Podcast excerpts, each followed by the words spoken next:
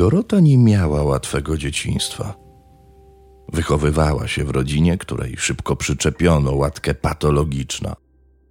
Dorastającą dziewczynką zajmowali się głównie dziadkowie. Matka znikała na całe dnie, a ojciec bardziej kochał alkohol niż własne dziecko. Gdy był pod wpływem, jego metody wychowawcze polegały na stosowaniu przemocy z użyciem paska lub buta. Skarcić córkę pod byle pretekstem przychodziło mu bardzo łatwo. Gorzej było z okazywaniem dziecku miłości czy dbaniem o to, by Dorota miała dobre wyżywienie czy zajęcia pozalekcyjne. Ojciec zamiast tego zabierał ją na spotkania z kolegami, gdzie była świadkiem libacji lub seksualnych orgii, którym jako dziewczynka, chcąc nie chcąc, się przypatrywała. Z powodu takich relacji rodzinnych dorastająca Dorota raczej nie rozpaczała, gdy najpierw zmarła matka, a potem ojciec. Odziedziczyła po nich mieszkanie. Nie licząc pamiątek i zdjęć, była to jedyna dobra rzecz, która jej pozostała po rodzicach. Niska, szczupła brunetka Dorota G. lubiła ten swój niewielki azyl. Przedpokój, kuchnia, pokój, kwiatki na parapecie i zielone zasłonki w oknach. Niestety po ojcu i doświadczeniach z dzieciństwa nie stroniła od mocniejszych trunków. Z biegiem czasu zaczęła do siebie zapraszać przygodne osoby. Jedno piwo, drugie, potem zakąska i robiła się taka impreza, jakie obserwowała w szkolnych latach, towarzysząc ojcu w jego wędrówkach po melinach. Na swój sposób szukała szczęścia w życiu. Wreszcie związała się na stałe z nieco starszym mężczyzną. Okazało się, że do siebie pasują. Pobrali się z Markiem i byli ze sobą przez długich 27 lat. Dzieci nie mieli, chociaż intensywnie się o nie starali.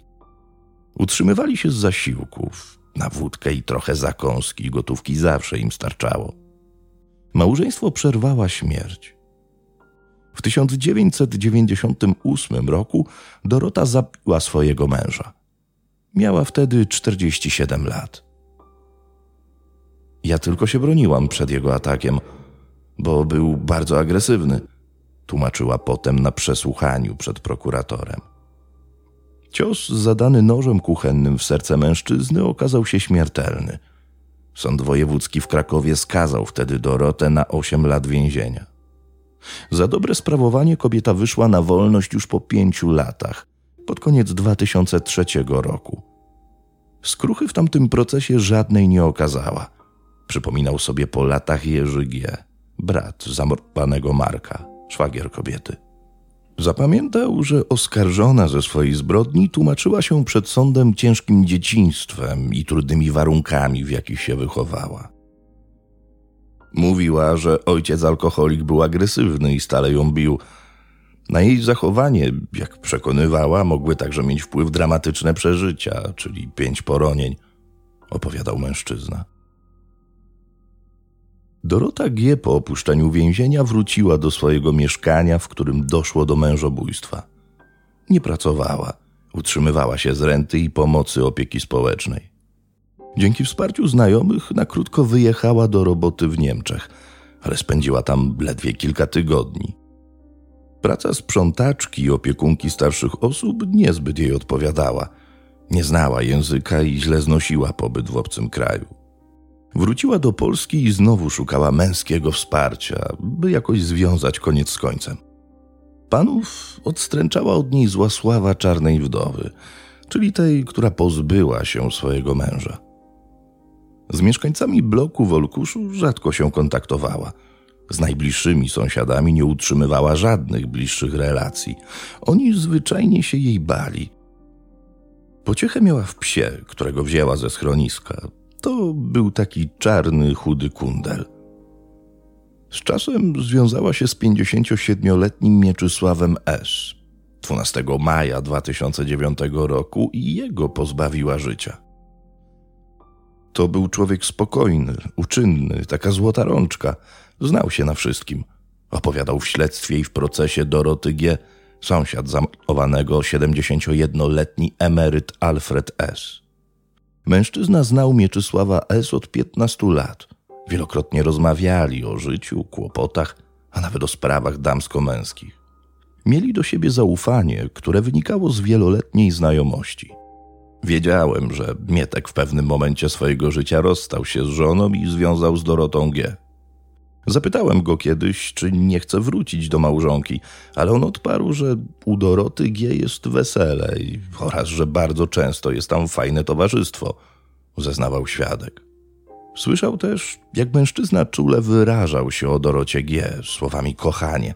Gdy raz zapytał Mieczysława S., czy nie boi się mieszkać z kobietą skazaną za zabójstwo męża, odpowiadał: Fred, nie bój żaby, nie ma obaw. Umiał naprawić każdą rzecz, był niezwykle pracowity, ale wszystkie zarobione pieniądze i tak przepijał. Zdradzał tę biedną żonę od zawsze, ale czemu wybrał sobie mordę nie za kochankę, tego nie potrafię zrozumieć. Z kolei dziwiła się sąsiadka kobiety Mariola K.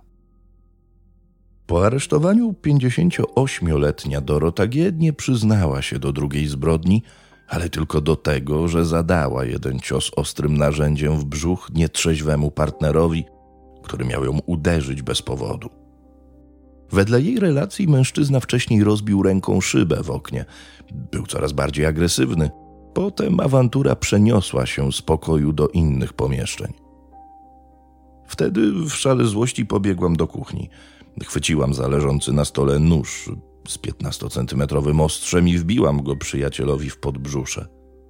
Relacjonowała na gorąco funkcjonariuszowi policji szczegóły zbrodni. Uderzenie zadane ostrym narzędziem było niezwykle mocne. 57-letni Mieczysław S. upadł na podłogę. W tym czasie Dorota G. spokojnie umyła narzędzie zbrodni, przebrała się i wyszła z psem na codzienny spacer. Umierającego zostawiła w mieszkaniu. Przechodnie nie mieli pojęcia, że mijają na ulicy oprawczynie. Dorota zachowywała się spokojnie. Paliła papierosa, nie okazywała emocji. Przez cztery dni leżał na podłodze obok wersalki, na której kobieta spała. Doszło do tego, że głodny pies Doroty G zaczął zjadać fragmenty zwłok mężczyzny. Sprawa wyszła na jaw, gdy okulscy policjanci w połowie maja 2009 roku zostali wezwani przez mieszkańców spółdzielni mieszkaniowej, których mieszkańcy bloku poinformowali, że na klatce schodowej jest straszny fetor wydobywający się z jednego z mieszkań. Drzwi otworzyła funkcjonariuszom niziutka, chuda, siwa z workami pod oczami Dorota G. Zwłoki w stanie dużego rozkładu leżały na podłodze w pokoju. Denat miał nadgryzioną przez psa twarz. Widzieliśmy zwierzę, jak uciekło z mieszkania, gdy właścicielka lokalu otworzyła nam drzwi. Napisał w notce służbowej i następnie zeznał do protokołu sierżant Paweł M. z Olkuskiej Komendy. To jemu pierwszemu Dorota G. miała się wtedy przyznać do zadania ciosu nożem, który potem umyła i odłożyła na zlewozmywaku w kuchni. Kobieta była spokojna, nie okazywała zdenerwowania zaistniałą sytuacją, podkreślał drugi z policjantów, sierżant Marcin Z. Zarówno on, jak i jego kolega odnieśli wrażenie, że Dorota G. musiała się liczyć z tym, że zbrodnia wyjdzie na jaw, a ona wcześniej czy później trafi za kratki. Była już spakowana do wyjścia do aresztu. W podręcznej torbie miała wszystkie niezbędne rzeczy, bieliznę i trochę drobiazgów – dodał Paweł M. Na miejscu w mieszkaniu, po rozmowie z Dorotą G., był przekonany, że zadanie ciosu wcale nie było spowodowane obroną kobiety przed agresywnym partnerem, ale zwykłą reakcją na zachowanie pijanego Mieczysława S. Dorocie G. postawiono zarzut zabójstwa, ale nie w warunkach recydywy, bo od zakończenia odbywania poprzedniego wyroku minęło już ponad pięć lat. W śledztwie przesłuchano żonę straconego Halinę S. Mąż wyprowadził się od niej kilka lat wcześniej, jednak stale utrzymywał kontakt z rodziną. Ostatni raz rozmawiali kilka dni przed śmiercią. Nie wyłączył swojej komórki i tamtego dnia, gdy zginął, słyszałam, jak się kłócą z Dorotą G. Ona wulgarnie go wyzywała i nasze dzieci. Zamieniliśmy wtedy kilka słów z mężem, zeznała Halina S. Początkowo przed prokuratorem sąsiedzi Doroty G. nie potwierdzali, by w jej mieszkaniu dochodziło do awantur. Mówili, że to była normalna, spokojna kobieta. Dopiero gdy zeznawali przed sądem, rozwiązały im się języki i zgodnie mówili, że Dorota G. była osobą, której się obawiali. Wspominali o krzykach dochodzących z mieszkania sąsiadki, widywali ją nietrzeźwą na klatce schodowej i przed blokiem. Gdy sędzia pouczyła świadków o konsekwencjach składania fałszywych zeznań i zapytała, dlaczego inaczej opowiadali w śledztwie, mówili, że to z powodu przekonania, że Dorota G. kiedyś wróci do swojego mieszkania tak, jak to było po pierwszym skazaniu. I znów będziemy ją widywać. Nie mamy pojęcia, jak się wtedy będzie do nas odnosiła, ale pewnie nie z sympatią, nie kryli świadkowie. Z powodu tych obaw nie zgłaszali policji, że Dorota G. zachowuje się niepoprawnie. W tym duchu wypowiadała się choćby Mariola K., sąsiadka z tego samego piętra. To była bezwzględna, wyrachowana kobieta. Potrzebowała kochanka tylko po to, by mieć pieniądze na alkohol. Nie kryła Mariola K. Pamiętała jej kłótnie z jej pierwszym mężem i fakt, że często miała do niego pretensje, że jak wracał do domu podchmielony, to jej nic nie przynosił. On to nie był jakiś lump. Zawsze czysty i odprasowany. Sam jednak o siebie musiał dbać. Ona miała dwie lewe ręce – zeznawała kobieta. Faktycznie komenda powiatowa potwierdziła, że pod tym adresem nie było żadnych interwencji. Tak było do czasu, gdy Dorota G. wyszła z więzienia po odbyciu większej części pierwszego wyroku. Według biegłych psychiatrów była świadoma popełnionych zbrodni. Eliminowała najbliższe osoby, bo nie potrafiła w inny sposób rozwiązywać konfliktów. Nie umiała znaleźć innego sposobu reagowania na trudną sytuację – mówił w procesie biegły profesor Janusz H., psychiatra.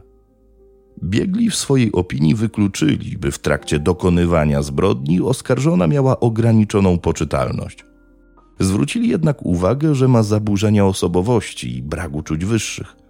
To skutkowało brakiem zainteresowania losem partnera, który ranny leżał na podłodze w kuchni. W śledztwie przeprowadzono eksperyment procesowy na miejscu tragedii który potwierdził relację kobiety na temat przebiegu zajścia. Podtrzymała, że zadała cios, ale zabić nie zamierzała. Mieszkańcy bloku w centrum Olkusza i tak swoje wiedzieli. W trakcie procesu Dorota G. przekonywała, że zdarzenie w mieszkaniu to była zwykła obrona przed agresywnym i tamtego dnia nietrzeźwym partnerem. Mieczysław S. przed śmiercią z wściekłością rozbił ręką szybę w drzwiach kuchni, a potem uderzył Dorotę G. Potwierdziły te zniszczenia oględziny mieszkania. Na to zwracał uwagę w swojej mowie obrończej adwokat oskarżonej. Moja klientka zadała tylko jeden cios. Nie miała zamiaru zabić, nie godziła nożem w serce, szyja, w okolice brzucha. Wnoszę o zmianę klasyfikacji zabójstwa na spowodowanie ciężkiego uszczerbku na zdrowiu skutkującego zgonem i o łagodne potraktowanie oskarżonej – którą sytuacja zwyczajnie przerosła. Prokurator domagał się jednak surowej kary 25 lat więzienia. Dla oskarżonej życie ludzkie nie przedstawia większej wartości, a atak to jej jedyny sposób rozładowania frustracji, zauważył. Przypominał, że nie udzieliła pomocy rannemu partnerowi i poszła na spacer. W końcu już po raz drugi w swoim życiu dokonała zabójstwa człowieka. Jeszcze raz przepraszam rodzinę Miecia. Nie chciałam go wtedy zabić. Dorota płakała w trakcie procesu i swoje słowa kierowała do siedzącej na sali rozpraw wdowy oskarżycielki posiłkowej. Podkreślała, że została sama na świecie i nawet nie ma kto zająć się jej psem, który po jej aresztowaniu trafił do schroniska dla zwierząt. Sąd, skazując Dorotę G. na 15 lat więzienia, uznał, że kobieta jednak nie zasługuje na wyższą o 10 lat karę, chociaż tego domagał się prokurator w mowie końcowej. Okolicznością obciążającą w tej sprawie jest poprzednia karalność oskarżonej i to właśnie za zbrodnie zabójstwa. Łagodzącą jest przyznanie się do winy i wyrażenie skruchy, mówiła w uzasadnieniu wyroku sędzia. Podkreśliła, że z opinii biegłych lekarzy jednoznacznie wynika, że Dorota G. ma zaburzenia osobowości, brak uczuć wyższych i cechuje ją obojętność na los drugiego człowieka.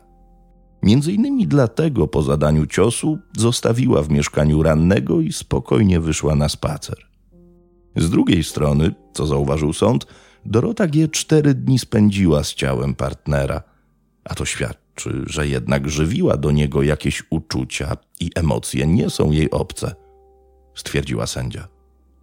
Mimo złożonych apelacji obrońcy i prokuratora, sąd apelacyjny w Krakowie wyroku nie zmienił. Zajął się też nieszczęsnym psiakiem oskarżonej. Zwierzak najpierw trafił do schroniska, a potem został adoptowany. Inicjały bohaterki tekstu zostały zmienione. Tekst do dzisiejszego odcinka opracował Marcin Grzybczak. Moi drodzy, to wszystko na dziś. Jeszcze tak na koniec chciałem naprawdę z całego serducha bardzo Wam podziękować wszystkim tym, którzy tak miło i ciepło zareagowali pod postem tutaj na YouTube, na społeczności, który dodałem dwa dni temu a propos Astona. Czyli gdyby pewnie większość z Was tego nie czytała, to jest mój psiak, moje spełnione marzenie na czterech łapkach, które mam od siedmiu lat, angielski bull terrier. No i niestety dowiedziałem się kilka dni temu, że no, choruje na przewlekłą niewydolność nerek. Zachorował. Dlatego też od dziś wszystkie środki z reklam i z podcastu y, przekazuję na, na jego leczenie.